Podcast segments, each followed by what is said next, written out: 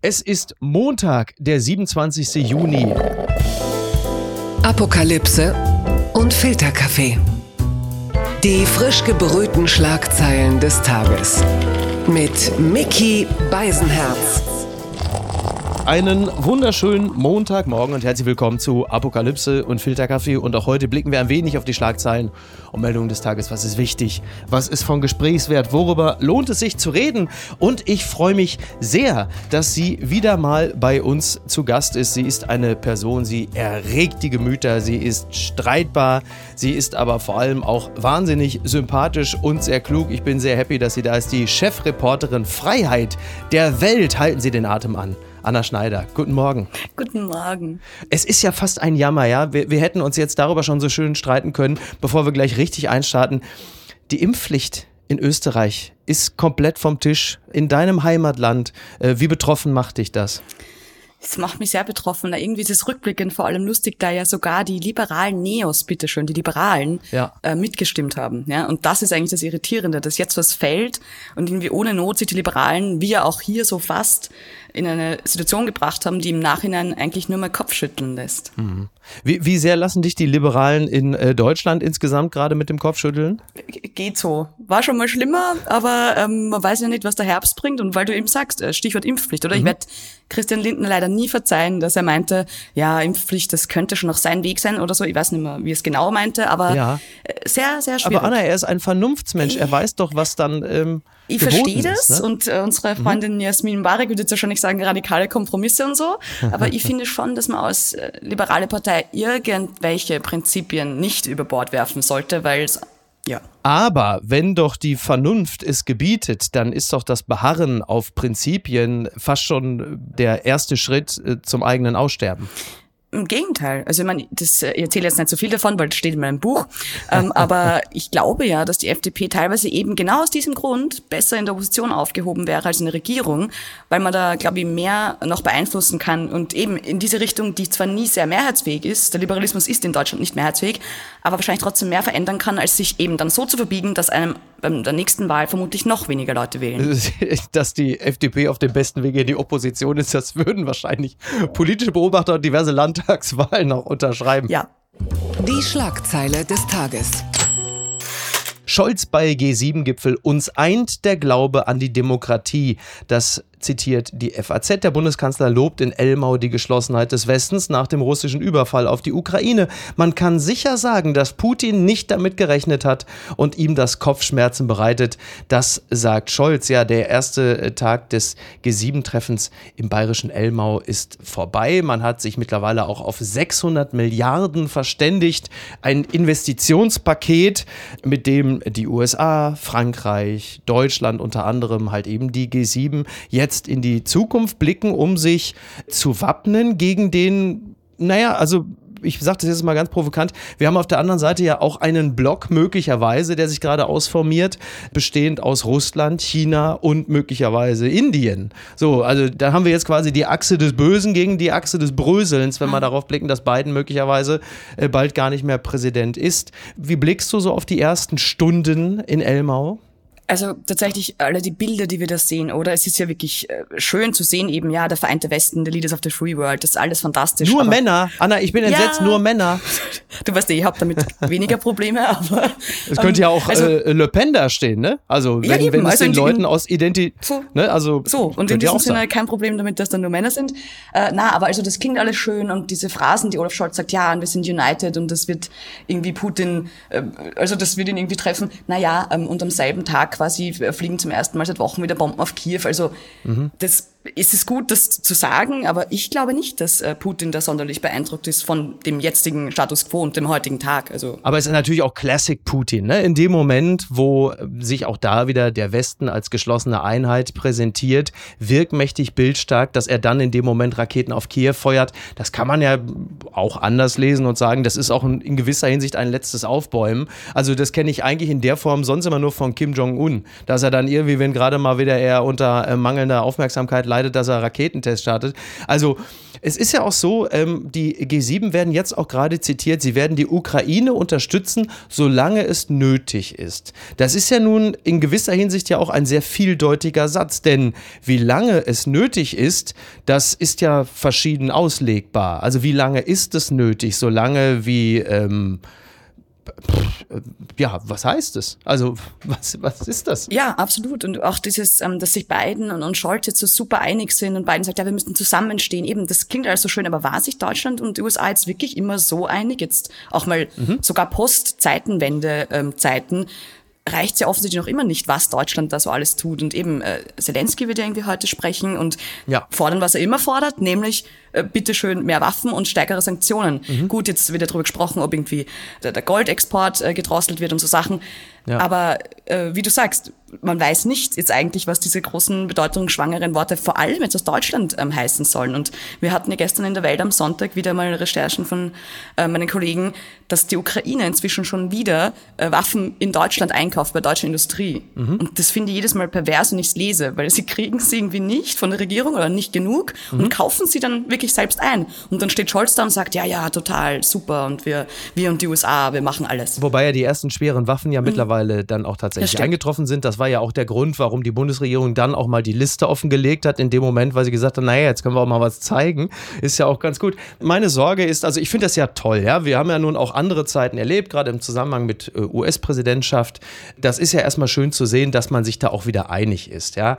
Nur die Frage ist, wie lange hält das halt eben, ne? Also die Strategie von Putin ist es ja unter anderem auch langfristig darauf zu setzen, dass die Einigkeit des Westens bröckelt, weil halt auch ganz viele Partikularinteressen irgendwann wieder greifen. Biden will die Midterms gewinnen, Macron muss in Frankreich zusehen, dass ihm die Unterstützung nicht abhanden geht. Boris Johnson hat sowieso immer seine ganz eigenen Probleme. Das heißt, wie lange hält das denn, dass Putin seine Linie beibehält? Das mhm. ist ja nun wirklich, steht außer Frage. Und äh, die Sanktionen treffen ihn ja auch nur dahingehend bedingt hart, weil es halt eben auch andere Abnehmer für russisches Öl und Gas gibt.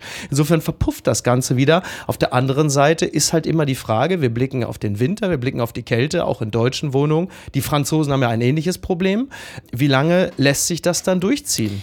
Genau, und vor dem Hintergrund ist ja auch spannend im November der G20-Gipfel, oder? Wo Putin auch schon zugesagt mhm. hat zu kommen. Ja. Und eben, da wird ja der Westen auch überlegen müssen, äh, boykottieren wir das dann oder können wir uns das leisten, sozioökonomisch mhm gar nicht mehr zu sprechen. Ja. Also ich glaube auch, dass das, das da wird vor allem das Spannendere treffen, weil eben, dass sie die G7 jetzt alle einig sind in Huhu, Friede, Freude, Freiheit, mhm. ist alles gut und wirklich wichtig. Aber es wird ja erst spannend, wenn sie eben, und wie du vorher schon gesagt hast, die, die BRICS-Staaten so, wer sich dann wirklich auch traut, gegen Putin aufzustehen und für den Westen zu sein. Und ich glaube, da ist eben G20 sehr viel wichtiger als G7, also die Verhandlungen dann. Mal nur am Rande noch so ein, zwei formale Geschichten. Ähm, wie fandest du denn den, Tweet von Markus Söder? Wir reden ja hier über, immerhin über Bayern. Ne? Schauen Sie, das ist mein Bayern mit braunem Stoppschild für Putin. Aber er hat ja dann äh, die G7 willkommen geheißen in so einem Bild, das sah aus wie so ein Filmplakat, irgendwie die Liga der außergewöhnlichen Gentlemen. Und es fehlte halt nur Scholz. Es waren eigentlich die G6. Naja, ja. also hm. jetzt äh, überleg mal ganz kurz, was er damit sagen wollte. Stell dir vor, er wäre ja. Kanzler in diesem Moment. Ja, hallo, das, das wäre dann der Showdown gewesen. Es war so ja schon schön anzuschauen. Ja. Plötzlich tragen alle Trachten. Ich meine, Berlin sieht man sowas natürlich nicht. Das, ich glaube schon, dass in Bayern wirklich Menschen so rumlaufen. Ja. Aber das war schon so ein bisschen eine Watsche oder so, ja. Scholz konnte offensichtlich nicht auf dieses Plakat geben. Also ich glaube, er weint ein bisschen. Er ist aber andererseits natürlich auch der Gastgeber. Ne? Wenn man jetzt mal, also äh, selten war ich mehr Teufelsadvokat wie in dem Moment, äh, wenn ich Söder verteidige. Man kann natürlich auch sagen, Scholz ist der Gastgeber, die Welt, die jetzt in Deutschland, respektive dem schönsten Ort Deutschlands, Bayern, willkommen geheißen wird. Da muss man den Bundeskanzler natürlich als Gastgeber nicht mit draufnehmen. Ja, Mai, schauen Sie. Ja, kann man, ja. ich hätte es wahrscheinlich trotzdem ja. gemacht, so der Vollständigkeit halber, weil eben sonst ist das ganz, wie gesagt, die Leaders of the Free World ohne Deutschland. Also, ja, das Schwierig. Ja, und, und jetzt noch eine, eine andere Frage, denn es ist ja so, dass unter anderem Boris Johnson und Trudeau äh, sich ein bisschen lustig gemacht haben über Putin. Sie haben unter anderem dann, äh, sagte äh, Boris Johnson, fragte Jacken an, Jacken aus beim Fototermin. Äh, dann ging es auch darum, äh, wir müssen ja zeigen, dass wir stärker sind als Putin und auch die Frage, wir müssen mehr Bauchmuskeln zeigen. Jetzt mal eine Frage, ist es eigentlich schicklich, äh, wenn diese jungen Menschen wie Trudeau, jung und kerngesund, sich über einen mutmaßlich Krebskranken und seine Physiognomie lustig machen? Ist das eigentlich in Ordnung? ich finde, das ist, was darf Satire, oder? Dürfen Politiker irgendwie auch Satire machen? Na, also ich finde das absolut in Ordnung. Ich würde mich da überhaupt nicht drüber aufregen. Die Frage, die ich mir allerdings stelle, ist, hat Boris Johnson Bauchmuskeln? Äh, ich glaube nicht. Nein. Eben. Äh, übrigens, es wurden ja Getränke im Freien gereicht. Äh, Johnson dachte, glaube ich, zwischenzeitlich, es sei schon wieder Lockdown in Downing Street Number 10. Und Joe Biden, äh, Joe Biden, da muss man sagen, also da in Elmau, ja, es ist teilweise steinig, es ist felsig, es gibt diverse Schluchten. Ich würde jetzt mal Hans Siegel, dem Bergdoktor, sagen, vielleicht nicht allzu weit äh, von Elmau entfernen. Da könnte jederzeit äh, ein, ja, absolut. ein Einsatz Abs Hat jetzt auch Biden irgend sowas zu Scholz gesagt, so pass auf, so fall nicht oder spring nicht oder so, weil sie standen irgendwie so in einer Bist du mein Sohn? Ja, so. so. Blattgold.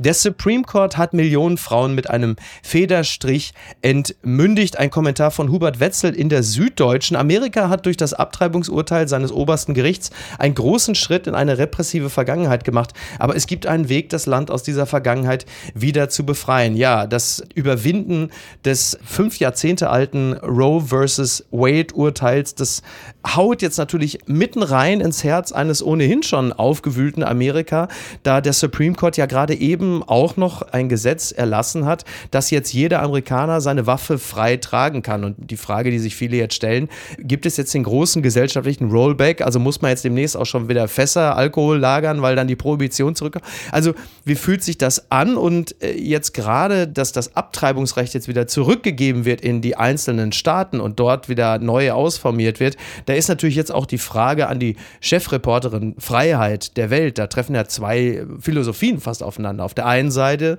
spreche ich mit der liberalen Freiheitsaffin, auf der anderen Seite läufst du jetzt Gefahr, möglicherweise in den Meinungsstrom des linksgrünen Mainstreams zu geraten, wenn du, das muss für dich eine, eine regelrechte Qual sein, da einzustimmen. Da, ich, ich, gar im Gegenteil, aber ich finde das dann immer lustig, weil ich habe meine Position ja nicht verändert. Wenn man das zum Beispiel gegenüberstellt, also dieses My Body, My Choice, das, mhm. da bin ich ja ein Ultra. Ja. Und das ist ja, da finde ich auch das so liberale Ding. Und das gilt aber für mich von eben zum Beispiel Impfpflicht bis Abtreibungen. Mhm. Immer so. Ja. Und wenn ich ähm, gegen die Impfpflicht argumentiere, aus diesen Gründen, dann kriege ich Applaus von ja, Mitte rechts bis super Querdenker. Mhm, ja. Und wenn ich aber dann sage, ähm, man baut immer Choice gilt auch bei Abtreibungen, dann kommt ein Applaus lustigerweise von eigentlich ja fast nur Linken, mhm. die auf der anderen Seite gar nicht meine Meinung wären. Also nochmal, ich habe meine Meinung nie verändert, kriege aber da den und da den Applaus. Mir ist es herzlich egal. Sind aber natürlich auch zwei unterschiedliche Dinge, ne? denn wir äh, mussten ja bislang, durften wir ja zu Recht annehmen, dass die Impfung, äh, sagen wir mal, also zunächst einmal dich selbst schützt, mhm. aber bis zu einem gewissen Grad auch andere und dafür sorgt, dass jetzt nicht die Kliniken voll laufen. Also eine Debatte, die, die führen du und ich im Herbst nochmal wieder, das müssen wir jetzt ja. nicht machen. Aber das Thema Abtreibung ist ja ein sehr persönliches im Zweifel vielleicht noch ein klerikales. Könnte man also sagen, das äh, geht also trotzdem die anderen nichts an. So. Ja, und Stichwort klerikal. Ich glaube wirklich, das Urproblem dieses, dieser ganzen Diskussion ist dieser, dass wir noch immer nicht ein super säkulärer Staat sind, eigentlich der wir schon sein sollten. Mhm. Weil das Argument, vor allem, es glauben dann immer alle, ich bin so ein Monster und im, natürlich kommt dann immer, ähm, ja, aber was ist mit dem Recht, dass das Ungeborene hat? Und wirklich, für mich ist es so einfach, wie kann denn jemals das ungeborene Leben mehr wiegen als das, das schon lebt, mhm. also die Frau? Dann sagen alle, ja, aber ja. es geht ja nicht um das Leben der Frau, das dauert ja nur neun Monate und dann kannst zur Adoption freigeben. Also wer so argumentiert, das ist mhm. doch irre. Vor allem, es geht einfach ja. um ihr Leben und wie sie es leben will. Und da hört bei mir die Diskussion so auf. Aber ich weiß, diese zwei Pole sind schwer vereinbar, deswegen muss man eben irgendeine gesetzliche Regelung finden. So, ja, ja. ja. Naja, also sagen wir mal so, der, der Schutz des ungeborenen Lebens, das muss man ja nicht zwingend wegwischen. Ja. Nichtsdestotrotz, gerade in den USA ist natürlich äh, die klerikale Rechte sehr stark, die Republikaner, Schrägstrich, die klerikale Rechte. Und äh, denen ist es ein wahnsinnig wichtiges Thema. Und ich blicke natürlich auch immer mit einer gewissen Fassungslosigkeit darauf, da wir äh, gerade hier in unserem deutschsprachigen Raum natürlich Kirche nochmal viel kritischer betrachten, wenngleich ähm, jetzt nochmal ganz interessante Dinge auf uns zukommen könnten. Der Name Leminski trendet ja gerade der sehr, sehr, sehr konservative, sehr christlich geprägte, christlich fundamentalistisch geprägte Berater von Armin Laschet, Nathaniel Leminski, könnte ja tatsächlich Kultusminister in NRW werden, ein sehr großes Bundesland, knapp 18 Millionen Einwohner.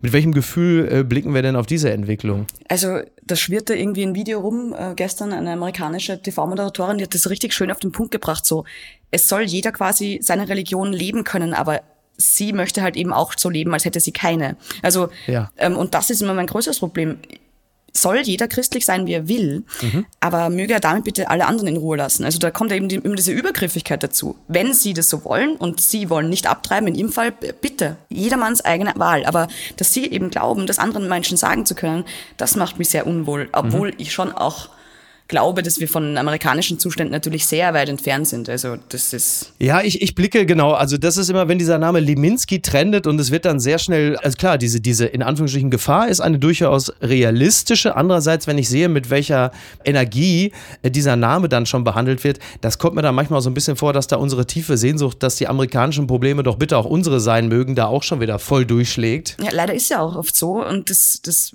schwirrt ja auch immer mit diesen Diskussionen, dass sehr viel, was in Amerika passiert, früher oder später in Deutschland passiert. Also wir sehen ja irgendwie alles abgeschwächt, oder? Diese ganzen Kulturkämpfe. Die fünf Jahre, ne?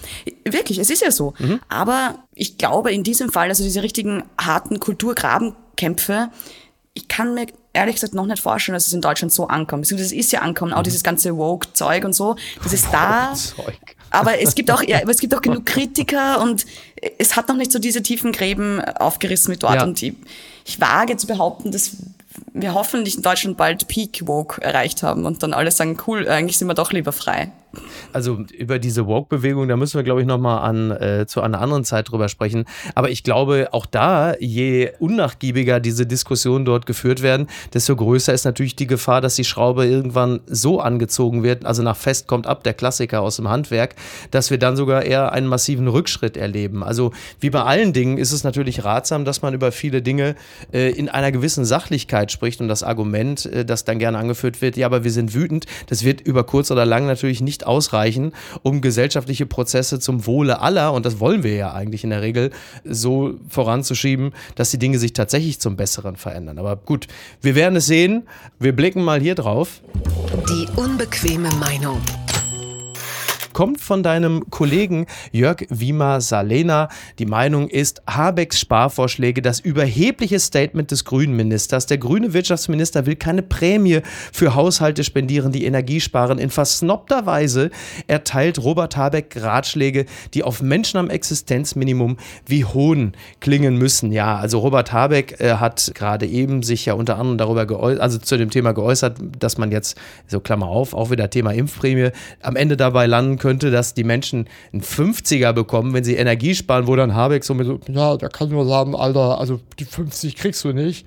Und ich fand diese, diese Meinung äh, deines Kollegen fand ich äh, interessant, denn wenn man zum Beispiel das Interview von Habeck im Spiegel liest, dann ist das eine, eine Sicht auf Gesellschaft, die so differenziert ist und auch so handreichend gegenüber Haushalten, die am Existenzminimum kratzen, dass ich diesen Kommentar total an den Realitäten vorbeigesehen habe. Ich weiß, dass man bei der Welt dazu neigt, so einen Kommentar zu schreiben, aber wenn man zum Beispiel ein Zitat liest, wie das von Habeck im Spiegel.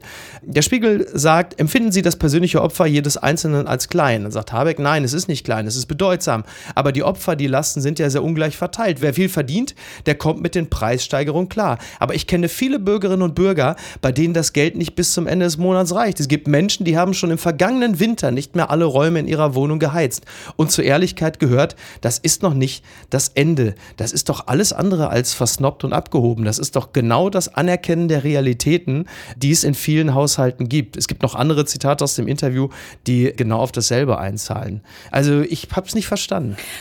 Ich bin da ganz bei dir. Also, dass er grundsätzlich in letzter Zeit vor allem ja sehr gut rüberkommt. Seine Kommunikation ist ja fantastisch. Also, mhm. das richtig menschlich auch am Beispiel seiner selbst eben. Er duscht jetzt nicht mehr so lang, wissen wir ja schon. Ja, also, äh, keine fünf Minuten habe ich gehört, ne? Also irgendwie. Horror. Ja. Immer ja, schlechtes Gewissen jetzt. Ich denke jedes Mal an Robert Habeck und ich hoffe, er möge mir vergeben. Aber ist okay. Ähm, na, aber zu Jörgs Kommentar, da war halt wirklich der Moment gemeint. Und ich war auch ein bisschen, ehrlich gesagt, baff, als ich es gesehen habe, weil mhm. er hat ja wirklich dann in die Kamera gesagt, da würde ich sagen, äh, nein, Alter, die 50 Euro kriegst du nicht. Alter, die kriegst du nicht. Ja, ja also ja. Das, das war halt so, unnötig. Ich denke mir halt, das kann man seiner Das war vielleicht. doch so lässig, das war doch so salopp, so lässig, das war doch Flausche Robby in Bestform, ja, ne, oder? vielleicht was Alter, auch einfach so- genervt. Also ich meine, stell dir mal vor, du musst jetzt plötzlich die ganz gesamte Energiewirtschaft äh, Deutschlands mal von heute auf morgen umdrehen und dann kommt irgendwer und Ja. sagt sowas und du denkst dir, was soll ich noch alles? Also ich hätte es ihm auch verziehen, weil ich es meistens ehrlich gesagt eher lustiger und authentisch finde, wenn jemand mal was sagt, wie er sich's denkt. Ja. Aber der Jörg, du musst wissen, ist unser Fighter for äh, wirklich Social Justice und insofern alle Props. ja, gut. Äh, Thema Social Justice. Es ist ja jetzt das Thema des Einmalbonus gerade jetzt auch im Raum, um halt einfach äh, finanzschwache Haushalte äh, zu entlasten. Also Millionen Menschen in Deutschland fürchten explodierende Energiekosten. Bundeskanzler Scholz will sie mit einer steuerfreien Einmalzahlung entlasten. Das schreibt unter anderem NTV. Und äh, das könnten dann 1500 Euro steuerfrei sein. Lindner sagt schon, da hält er jetzt äh, so gar nichts von. Nur wenn wir jetzt darauf blicken, dass es für viele Haushalte am Ende dieses Jahres und in den Folgejahren möglicherweise auch äh, bis zu tausende Euro mehr an, an Energiekosten bedeuten kann, wie wollen wir das denn lösen? Und auch was die Boni angeht, wie viel Geld ist denn eigentlich jetzt noch im Topf? Also wie viel kann man denn sonst noch so alles ausschütten? Der Kollege Markus Feldenkirchen, liebe Grüße an dieser Stelle, sagte gestern im sehr unterhaltsamen Radio 1 Kommentatoren-Talk, vielleicht brauchen wir, also das meinte er zwar scherzhaft, aber je länger er über seinen eigenen Gag nachdachte, desto realistischer wurde er. Er sagte, vielleicht brauchen wir noch eine 150 Milliarden Sondervermögen sozialer Frieden.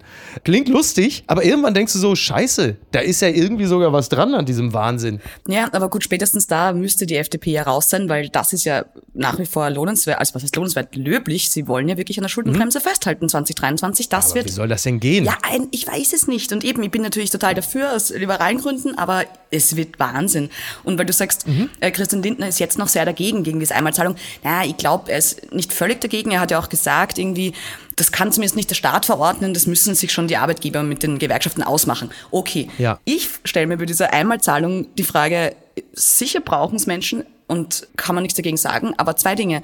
Erstens, Warum soll, sollte hier die Gießkanne zum Einsatz kommen? Weil es gibt Menschen, die es wirklich, wirklich brauchen, die sollten es kriegen und Menschen, die es Absolut. nicht brauchen. Ja, so, genau. das ist der erste Punkt. Und der zweite, da denke ich mir, warum werden ständig so lustige neue Instrumente erfunden, anstatt einfach die Steuern zu senken? Lohnnebenkosten. Ich, ich weiß also Mhm. das wäre doch wirklich bestimmt genauso einfach und Anführungszeichen machbar. Und das passiert aber nicht. Und das würde genauso alle entlasten, weil was habe ich von einmal 1500 Euro? Äh, Also, Ja, ja, klar. so. Ich, ich war ehrlicherweise gerade nicht beim Steuern senken, ich war sogar eher beim Steuern erhöhen. Ah, für die Ich Reichen, gell? Ja, naja, naja, aber sieh mal, würden wir jetzt so eine Art, sagen wir mal, Energiesoli einführen? Also der Soli kam ja auch beim Thema Pflege, Pflegekräfte mittlerweile komplett vergessen. Seit Monaten protestieren sie, demonstrieren in NRW, interessiert keine Sau. So, das mal nur am Rande. Aber so eine Art Energiesoli, ja, ich würde mich jetzt zu den Besserverdienern zählen. Hatte gestern bei diesem Kommentatorentag auch mehrfach darüber nachgedacht. Und das, ich will jetzt nicht in so eine, ich will jetzt keine Namen nennen, aber in so eine Bessermenschlichkeit verfallen, ja, die ja speziell bei Twitter ja gerne ausgestellt wird. Aber ich habe mir das, habe das gedanklich durchgeführt, ich habe gesagt, es wäre denkbar, es wäre denkbar, es würde mich jetzt nicht killen, wo ich denke, wenn man das jetzt wirklich, wenn man sich vorstellt, das Geld landet wirklich bei dem Teil der Gesellschaft, der halt eben diese Dinge nicht so wegstecken kann wie ich. Warum ist das so ein unmögliches Modell, sich das vorzustellen. Ich weiß ja nicht, wie viel es kosten würde, aber das wirklich ab einem gewissen Prozentsatz, ich weiß, die, die Reichen, die Besserverdiener müssen nicht schon bei 80.000 anfangen. Die können auch weiter oben angesetzt werden. Das ist ja auch ein großes Problem, wenn es um Steuern und so geht, dass mittlerweile die Reichen an einem Punkt angesetzt werden, was völliger Schwachsinn ist. Du bist ja mit 80.000 im Jahr bisher nicht reich. Noch nicht ansatzweise. Leider. Leider. Ja. Aber trotzdem wäre das doch auch ein Modell. Und wenn es nur zeitlich befristet ist, ich weiß, den Soli kriegst du nicht mehr weg. Ich zahle ihn bis heute. Das. Aber trotzdem, ja. Ja, und also ich verstehe, was du meinst und ich kann mit, äh, mit der Idee auch durchaus aus sozialen Gründen was anfangen. Aber nochmal, ich würde dabei bleiben, wenn man schon, also diese Einmalzahlung, um das nochmal zu sagen, die wäre ja auch deswegen eben einfach, wenn sie alle kriegen, dann ist es bürokratisch einfach abzuwickeln. Aber ich komme zu meinem Punkt zurück. Steuern senken wäre dasselbe, weil es auch alle trifft. Und dann wieder zum aller, allerletzten Punkt. Ich bin der Meinung eben, dass es die bekommen sollten, die es brauchen und die wirklich überhaupt keine Kohle mehr haben. Eben Menschen wie du und ich werden jetzt nicht unbedingt, es wird uns schwer, sehr wehtun, aber nicht so weh wie ich kann am Tag jetzt keine zwei Mahlzeiten mehr essen. Also bevor ich überhaupt über Soli nachdenken würde, wie gesagt, könnten wir doch mal über unsere Steuern reden, weil die bringen mich wirklich zum ja, Schwitzen. Bitte empören Sie sich jetzt. Streit unter Großfamilien, Massenschlägerei in Essen. Mehrere hundert Menschen gehen aufeinander los. Das zitiert nicht nur der Stern. In Essen ist es am Samstagabend zu einer Schlägerei zwischen mehreren hundert Personen gekommen. Ein Mann wurde niedergestochen. Jetzt sucht die Polizei nach Augenzeugen und Videoaufnahmen. Ja, ein Fall, von dem es einige gibt in Deutschland, was immer wieder aufkommt. Äh, du, der Blick war schon. Dein Blick bedeutete mir so viel wie, das kannst du laut sagen. Sowas im Sinne von, wie man bei uns im Ruhrgebiet sagen würde. Äh, ich zitiere noch eine andere Stelle. Erst vor einer Woche musste die Polizei in Berlin zu einer Massenschlägerei in einem Freibad ausrücken. Dort hatten sich junge Männer mit Wasserpistolen bespritzt. Dies führte zu einem heftigen Streit und schließlich zu einer Massenschlägerei mit rund 100 Personen. Ja, was lernen wir aus diesen Vorgängen? Erstens war ich erstaunt, weil ähm, als ich so die Nachrichtenberichterstattungen darüber gelesen habe, kam in den wenigsten Fällen irgendwie vor, welche Menschen das auch waren. Du liest nur, mhm. ah, da haben sie 100 Leute den Kopf eingeschlagen, aber wer war das? Mhm. Gut, drei Klicks später ähm, weiß man irgendwie, das waren arabische äh, Großfamilien, wenn mich nicht alles täuscht, und ich will jetzt nicht ja. der Polizei vorgreifen, aber so habe ich zumindest dem entnommen. Und es ist Clankriminalität. Kann man das einfach aussprechen? Und es ist lächerlich, das nicht zu tun. Also, Wobei in dem Freibad war es jetzt keine, waren es jetzt keine ja, Großfamilien. Das stimmt, das stimmt, das stimmt. Ja, aber genau, trotzdem, ja. das äh, riecht ja zumindest. Ich meine, mhm. warten wir mal ab, was dabei rauskommt. Aber mhm. der eine, der da ja auch schwer verletzt wurde, der war ja auch schon gesucht, glaube ich, wegen Raubes oder so. Also das mhm. ist ja schon alles ein bisschen sehr fishy. Und wir hatten da jetzt auch eine schöne ähm, Reportage dazu und wo die Menschen aus dem Ort berichten, also aus Essen, mhm. die glauben weder, dass es jetzt damit aufhört, ähm, noch, dass die Polizei groß, Großes ausrichten wird. Also da ist jetzt, ich will es jetzt nicht Polizei oder Staatsversagen nennen, aber da passieren Dinge und da entwickeln sich Dinge, wo einfach der Staat nicht mehr mitzureden hat. Und das ist doch sehr beunruhigend. Also da hat auch mein Kollege Alexander Dinger letztens aufgeschrieben, dass wir ernsthaft nur immer drüber sprechen, obwohl hunderte von Razzien stattfanden, bundesweit in letzter Zeit, mhm. ob das nicht irgendwie diskriminierend ist, wenn man das macht. Also komplett verschobene Realitäten. Ich meine, wir leben bald wahrscheinlich so alle wie in Four Blocks, so wie mir das vorgestellt, als ich nach Berlin gekommen bin. Aber ist doch irre. Andererseits, diese vielen Razzien sprechen ja wiederum dafür, dass die Polizei, dass der, dass der Staat, das Innenministerium, siehe Herbert Reul in NRW, dass sie ja durchaus äh, bemüht sind, sagen wir es mal so, diese Probleme in den Griff zu kriegen. Naja, warum ist es, warum ist es oft so schwer, diese Dinge klar zu benennen oder, oder differenziert zu betrachten? Denn dass es diese Probleme gibt. Das ist ja offenkundig. Eine Serie vier, wie vier Blocks wäre ja Science Fiction, wenn es diese Themen nicht gäbe. Beispielsweise Neukölln, Duisburg-Marxloh, nur um mal Hotspots zu nehmen. Dieses, dieses Spannungsfeld, in dem wir uns ja immer bewegen, ist, wir benennen diese Probleme nicht, weil wir nicht diskriminieren wollen. Stichwort Clankriminalität in Gänsefüßchen, als sei das nicht ein Problem. Auf der anderen Seite Stigmatisierung einer ganzen Gruppe von Menschen, äh, siehe zum Beispiel Hanau, wo die Polizei auch nicht so eingegriffen hat, wie sie es hätte tun können, weil sie möglicherweise gedacht haben, ach komm, das ist wieder so eine typische Ganggeschichte, Clangeschichte in den Shisha-Bars, da machen wir mal nicht so Tempo. Und genau dazwischen bewegen wir uns ja. Und wieso ist es nicht möglich, diese Probleme klar zu benennen und in den Griff zu bekommen. Denn beides stimmt ja. Also die Stigmatisierung von arabischen Großfamilien, die ist da. Nicht jede arabische Großfamilie ist automatisch eine clan-kriminelle Großfamilie. Und auf der anderen Seite gibt es natürlich diese Problematik. Und wenn Spiegelreporter und Reporterinnen sich damit befassen, müssen sie nicht automatisch der Diskriminierung Vorschub leisten, sondern sie recherchieren einfach in einem Milieu, das es gibt. Genau. Was macht man da? Ich glaube, das ist irgendwie ein bisschen ein henne Ei-Problem. Und wir sind inzwischen da schon an so einem Punkt angekommen, dass eben die einen nur mehr Diskriminierung schreien und die anderen nur mehr, oh Gott, äh, Ausländer raus und so. Mhm. Ich bin natürlich weder noch, aber ich glaube schon, und den Fehler hat man eben wahrscheinlich schon von Anfang an gemacht, wenn man das gleich benannt hätte, wenn man es weiß, ich glaube, jeder Mensch, der sich ein bisschen mit äh, Menschen beschäftigt, weiß, dass egal aus welchem Land du kommst, du bist entweder ein Trottel oder du bist keiner. Also mhm. so. Und wenn man den Leuten aber die ganze Information gibt, haben sie immer die Möglichkeit, sich ihr eigenes Bild zu bauen. Ich bin da ja, immer sehr, sehr straight, dass ja. das nach hinten losgehen kann. Und wenn du einen Rassisten vor dir sitzen hast, der das so einordnet, ja, das gibt's. Aber das darf ja bitte nicht daran hindern, das auch auszusprechen, weil anders wird man es halt wirklich nicht lösen können. Genau, du musst, du musst diese Probleme äh, benennen. Also ist, ich bin auch eher der Ansicht, dass das sinnvoll ist, weil die Leute ansonsten vieles auch in ihrem Kopf entstehen lassen, was selten besser ist als das, was dann faktisch geschehen ist. Zumal du hast natürlich auch immer, also ich, ich verweise kurz mal auf die äh, Kegelbrüder aus Münster vom strammen Tisch. Die sind jetzt in dem Sinne keine arabische Großfamilie. Was sind sie jetzt? Ein Münsteraner äh, Clan? Ja. Äh, also auch die sind in der Lage, einen Puff auf Mallorca anzuzünden, in einer größeren Gruppe von Männern. So. Ne, will sagen, das ist jetzt nicht allein, das ist jetzt nicht allein nur vorbehalten arabischen Großfamilien. Ja, immer wieder ein schwieriges Thema. Es wird immer wieder auf dieselbe Art und Weise behandelt und auf jeden Fall bedarf es auch vielleicht noch einer größeren Personenstärke seitens der Polizei und vielleicht auch besserer Schulung. Einfach allem irgendwie. Ja. Clickbait der Woche. Ich zitiere den Westen, eine fantastische Seite. WDR-Moderator Mickey Beisenherz platzt in Düsseldorf der Kragen geisteskrank. Das ist an Dreistigkeit nicht mehr zu überbieten. Nach diesem Schock kann WDR-Moderator Mickey Beisenherz einfach nicht länger an sich halten. Prompt macht er seinem Ärger Luft und stellt fest, der WDR-Star, das finde ich auch ein geiler WDR-Star, okay, ist nicht der Einzige, der aktuell ein Hühnchen zu rupfen hat. Ja, äh, ich werde zitiert, ich weiß gar nicht mehr, ach, weiß auch nicht, wie ich da zitiert werde. Naja, also die Situation die kann ich ganz kurz und bündig, also ich habe tatsächlich was getwittert. Ich hatte da ja auch um 4.50 Uhr am Samstagmorgen sehr viel Zeit. Äh, ich war am Düsseldorfer Flughafen. Also ich bin äh, nachts noch von einem Auftritt in Münster äh, rübergeschattelt worden nach Düsseldorf. Hab dann um 2 Uhr im Bett gelegen, bin um 4 Uhr wieder aufgestanden, war um 4.20 Uhr am Flughafen in Düsseldorf. Der war bumsvoll. Deswegen daher geisteskrank, geisteskrank voll. Stellte mich dann, ich hatte schon nur Handgepäck, stellte mich dann in diese irre lange Schlange vom Security-Check, mehrere hundert Meter lang aber ich war ganz gelassen und dann setzte ich dann quasi meinen QR-Code auf den Scanner und in dem Moment hieß es Flug annulliert. ich war aber wirklich entspannt, ja, ich wollte so sagen. Ich wäre allerdings zum Koma See geflogen, äh, zur Kollegin Aline von Dratteln, Turi 2. Ich hätte ein nettes Gespräch am Koma See gehabt. Ich wäre heute Morgen erst zurückgeflogen, alles wunderbar. Daraus wurde nichts. Ich saß dann um 5.37 Uhr, saß ich im ersten IC von Düsseldorf zurück nach Hamburg über Duisburg Hauptbahnhof. Das ist also auch wunderschön.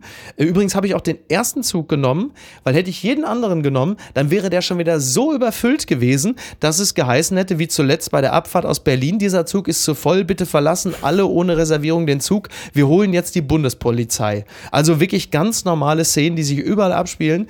Will sagen, wir haben derzeit ein akutes Personalproblem an Bahnhöfen und Flughäfen. Ja, ich meine, ich fühle die so, Miki, kannst du gar nicht sagen. Ich dachte ja bis vor ein paar Monaten noch, der Berliner Flughafen hasst nur mich, weil ich mhm, meine, ich habe dort ja. ja schon Zustände hinter mir, wie wirklich wie in einem Entwicklungsland, wobei in Entwicklungsländern wahrscheinlich die Flughäfen schon besser ausgestattet sind als der Bär. Also richtig. Aber wie du sagst, es, es wird immer schlimmer. Das Einzige, was dort funktioniert, ist Starbucks, glaube ich. Und das ist ja, es ist, es ist, es ist Wahnsinn. Ja. Nächstes Wochenende kommt meine Schwester zu mir und wir planen jetzt schon mal schon so mit einem Tag minus plus mhm. muss man irgendwie drin ja, ja. sein. Ja. Aber ich finde es dann halt lustig, wenn eben Volker Wissing dazu sagt, so, ja, das, das liegt das bei den Unternehmen, die müssen schon dafür sorgen, dass genug Personal da ist. Ja, sehe ich genauso. Erstens, guten Morgen, ähm, Sommerzeit hat ja niemand ahnen können, dass da Menschen noch mehr mhm. fliegen. Mhm. Ja, anyways. Aber lustig ist halt, die Bahn in Deutschland, und korrigiere mich, wenn ich falsch liege, hat schon was mit dem Bund zu tun. Also da könnte vielleicht schon irgendwie das Problem auch woanders liegen. Ja, ja, ja durchaus. Na, es ist, ist ja wirklich irre, ne? Also wir haben ja, also es, es gab ja irgendwie auch mal eine Serie äh, bei Netflix oder so, wo einfach Menschen verschwunden sind. Hm. Irgendwie ein Prozent der Menschheit ist verschwunden. Und man hat das Gefühl, das sind jetzt alles, die, auch ein Prozent der Menschheit ist verschwunden. Die haben alle äh, im, im Luftfahrtwesen und auf, ja. im Security-Bereich gearbeitet. Und jetzt ist es ja gerade so, dass die Regierung einen Einsatz ausländischer Helfer an Flughäfen angekündigt angekündigt hat. Also soll so sein, die Regierung will ausländische Kräfte aus der Türkei holen. Das schreibt unter anderem der Tagesspiegel ganz aktuell. Da will man natürlich ein bisschen jetzt darauf achten, dass sie natürlich äh, quasi, dass die Fluggesellschaften den gesetzlichen Verpflichtungen nachkommen und die berechtigten Ansprüche der Fluggäste schnell und unbürokratisch erfüllen, halt eben unter Zuhilfenahme dieser Menschen, die natürlich nach Möglichkeit auch mit Tariflohn bezahlt werden und all dem. Es ist ja schon bemerkenswert, wie schnell die Bundesregierung reagiert, wenn es darum geht, dass die Bürgerinnen und Bürger von A nach B, dass der Sommerurlaub gerettet wird. Ne? Ich sag nochmal, Pflegekräfte in NRW streiken. Keine Sau interessiert sich dafür, weil jetzt ist Putin und außerdem ist Sommer und Corona ist jetzt gerade mal vorbei. Das ist schon bemerkenswert. Also wir haben jetzt demnächst so äh, Fluggastarbeiter, die dann sich einfach nur darum kümmern, dass die Fluggäste also anständig irgendwie abfliegen können. Ähm, warum holen die nicht einfach, also ist die Spargelsaison ist vorbei, ich habe schon gesagt, warum holen sie nicht einfach die Erntehelfer, die Spargelstecher bei den Beinen vieler deutscher Touristen müssen sich optisch auch nicht mal umstellen. Also, aber es ist interessant, was geht, wenn dieses Problem plötzlich so dringlich ist. Also die Pflegeheime, äh, das ist egal und alles, aber Fliegen muss drin sein. Ja, absolut. Und ähm, aber da auch nochmal, es ist für mich unfassbar, dass wirklich alle Flugunternehmen, die es gerade gibt, es nicht geschafft haben, ähm, wenn sie wissen, es gibt gerade nicht viele Maßnahmen, jeder darf wieder fliegen, der Sommer kommt, es ist mir ein absolutes Rätsel, auch ein kapitalistisch-marktwirtschaftlich gedachtes Rätsel, warum man es nicht auf die Reihe kriegt, Menschen von A nach B zu transportieren. Ich, ich, wirklich, ich stehe und da fühlt man sich doch so richtig hilflos, oder? Man steht dort und denkt sich, Ja, ja. ich kann ums Verrecken nichts tun. Mein Koffer ist nicht da. Schön, ich sitze in Barcelona auf dem ersten Festival dieses Sommers und denke mir, es ist schön, es ist schön. Und man ist so dermaßen hilflos. Man steckt in irgendwelchen englischen Hotlines und ho hofft, dass irgendwann sich um zwei in der Früh wer meldet. Und das, das macht mir meistens sauer, dass man so, ja, hilflos ist. Ja, total. Genau. Mir kommt das einfach alles vor wie eine ganz große Promoaktion für den Individualverkehr. So. Also jeder, mit dem ich gerade spreche, inklusive, wenn ich wieder mal äh, mit mir selber spreche, ist ich, also ich, ich habe ja so einen alten Benz und den werde ich jetzt auch die Tage in die Werkstatt bringen und die werden den nochmal komplett checken, ne? Bremsen, Flüssigkeit. Am Ende werde ich sowieso wieder mit dem Ding irgendwie Richtung Italien fahren oder so, wie Ja. früher mit den Eltern, wieder irgendwie 1500 Kilometer südwärts, weil du dich, ne? also du, du stehst natürlich trotzdem ohne Ende im Stau, all dieses, aber du bist autonom und Autonomie ist ein hohes menschliches Gut. Wem sage ich das? Wem So. sage ich das? Und genau das, da, da gibt's eben das die Hand, die, die Hand, ähm, du du empfindest nur Hilflosigkeit, weil du nichts anderes machen kannst und das ist eben, und jetzt fangen wir jetzt keine Autodebatte hier an, aber das ist ein Punkt, den man eben nicht leugnen kann, dieses auf sich selbst gestellt sein und sich selbst von A nach B bringen zu können. Ich halte das für ein sehr, sehr wichtiges Gut, auch wenn alle immer sagen, ja, nein, oh Gott, euch geht's nur um euren, wie nennen sie es immer, äh, nicht Turboliberalismus, sondern ja, irgend so ein blödes Wort. Also als wäre das der Vulgärliberalismus, der nein, ähm, nein, Vulgärliberalismus. wirklich auf das Auto bezogen. Da gibt es auch ein Wort dafür. Ach so, Also, okay. aber wurscht. Also das, das wird immer so klein geredet, aber ist halt wahr. Also wie Mhm. schön ist es, wenn du einfach in dem Sinne für dich selbst sorgen kannst, dass du selbst entscheidest, wann du dich an welchem Ort aufhältst. Das ist Ja, ja, klar. Ja, ja, das ist, das ist nicht klein zu reden, ähm, äh, damit wir hier nicht noch mehr Leute gegen uns aufbringen. Das kann man natürlich grundsätzlich demnächst auch mit einem E-Mobil, das ist ja völlig klar. Ja. Nur was ist, wenn's nicht mehr, wenn du nicht mehr selber lenken darfst? Anna, was ist dann? Was ist dann? Ich, ich kann, also ich, ich würde mir das nicht trauen. Ich sag's dir, wie es ist. Ich könnte mich nicht in eine Maschine setzen und da hinten chillen und das Ding fährt. Also ganz Ja. im Ernst. So viel Vertrauen habe ich in keine KI. Ja, ja, kommt irgendwann noch, kommt irgendwann noch. Wir werden das, wir werden das mit Sicherheit noch erleben. Ja. Denke mal, maximal noch so fünf Jahre, dann sitzen wir beide hinten im Auto und dann lassen wir da irgendwie die KI fahren. Also ich, wenn ich an meinen Vater denke, da würde ich aber jetzt schon jedem C64-Prozessor würde ich mehr, aber ich will jetzt nicht noch meinen Vater beleidigen am Ende dieser, äh, dieser kleinen Ausgabe. Zum Schluss nur noch eine letzte Frage. Hast du es mitbekommen, dass Prince Charles drei Millionen Bargeld äh, von einem Ex, also jetzt in dem Falle vom ehemaligen Scheich von Katar angenommen haben sollen? Das ist in England ein ziemlicher Skandal, aber es geht gar nicht um die Spende an sich, sondern äh, worüber man sich in, in England echauffiert ist, dass er diese drei Millionen in Bar angenommen hat und zwar in einem Koffer und in Einkaufstaschen eines bekannten Luxuskaufhauses. Also das fand ich irgendwie, oder? Da sind wir schon wieder bei vier Blocks irgendwie, ne? Dass dann, dass dir jetzt wirklich am Ende dann Prince Charles da rumläuft wie Tony Hamadi mit irgendwie ein paar Tüten von Harrods, wo dann einfach Bargeld drin ist. Ich find's ja irgendwie auch geil. ich find's mega geil. Und vor allem äh, Prince Charles, er hat ja, er hat's ja nicht abgestritten. Also ja, das, die, der wollte das halt so, oder? Also das war einfach eine Spende halt im Bar, ja. Also, dass das für jeden irgendwie fishy klingt, ähm, ist Ja. logisch. Und das erste sagt so, ja, aber der wollte das halt so. Aber andererseits haben seine Gegner ja quasi auch keinen Grund, das anzuzweifeln. Also im Sinne von, ob der ihm das jetzt bar gibt oder nicht, ist mal eigentlich egal. Aber ja, ähm, wir kennen das ja alle nur aus Filmen, die Bargeldkoffer. Also ja, ich Ja. find's auch einfach nur super. Ja, ich gehe auch mal fest davon aus, also schönen Gruß nochmal an die FIFA. Äh, Prince Charles wird auch nicht der Einzige sein, der mit vollen Tüten aus Katar wieder zurückgekommen ist. Von daher. Sicher nicht. Naja. Anna, ich äh, bedanke mich ganz herzlich bei dir. Ich äh, hatte großen Spaß und äh, wollte nur zum Schluss noch gefragt haben, wie heißt dein Buch und worum geht es? Mein Buch heißt ähm, Freiheit beginnt beim Ich und um das geht's auch. Also es ist ein äh, brutal liberales Individualismusbuch, aber jetzt nicht im Sinne von Atomisierung, sondern von ja ähm, Eigensinn macht Spaß. Ja, ich. Das ist wieder typisch. Das habe ich gern. Wenn es rauskommt, dann sprechen wir da nochmal drüber, ja? Unbedingt. Anna, ich bedanke mich. Mach's gut. Ich wünsche dir eine schöne Woche. Danke dir, Miki. Bis bald. Bis denn. Ciao. Ciao. Apokalypse und Filtercafé ist eine Studio Bummens Produktion mit freundlicher Unterstützung der Florida Entertainment. Redaktion Niki Hassania. Executive Producer Tobias Baukhage. Produktion Hannah Marahiel. Ton und Schnitt Niki Fränking. Neue Episoden gibt es immer montags, mittwochs, freitags und samstags. Überall, wo es Podcasts gibt. Stimme der Vernunft und unerreicht gute Sprecherin der Rubriken Bettina Rust. Ich dachte ja, wir machen einen Podcast zusammen, Joko, und dann ähm, hängen wir einfach ab, einmal die Woche, unterhalten uns ein bisschen lustige Alltagsbeobachtung, manchmal politisches Ja. Take, dies, das, Feierabend. Was stattdessen passiert, ich muss Sport machen. Schöne Naja. Scheiße. Auf eine gewisse Art und Weise ist es aber auch abhängend. Ne? ja gut, ähm, das ist aber so, so eine Entwicklung, die man natürlich nicht kommen sieht, wenn man einen Podcast beginnt, wo man aber, wenn man einen Podcast hat, wie wir beide, der jeden Donnerstag erscheint, äh, und Sunset Club heißt, sehr dankbar darüber ist, dass zum Beispiel ein Gast wie Kai Pflaume sagt, hast du nicht Bock auf eine Klimmzug-Challenge? Ja, und jetzt mache ich seit zweieinhalb Monaten, trainiere ich Klimmzüge. Bald ist es soweit. Die große Auflösung, habe ich es geschafft, einen Klimmzug zu schaffen. Also habe ich es geschafft, ihn zu schaffen. Und die Laune ist im Keller bei mir, außer natürlich, wenn wir uns unterhalten miteinander. Aber den Rest der Zeit, den ich nicht mit dir Podcast mache, mache ich ja Sport. Ja, äh, schaltet doch einfach ein und hört rein. Wir würden uns sehr freuen. Und wenn es euch nicht gefällt, sagt es bitte keinem.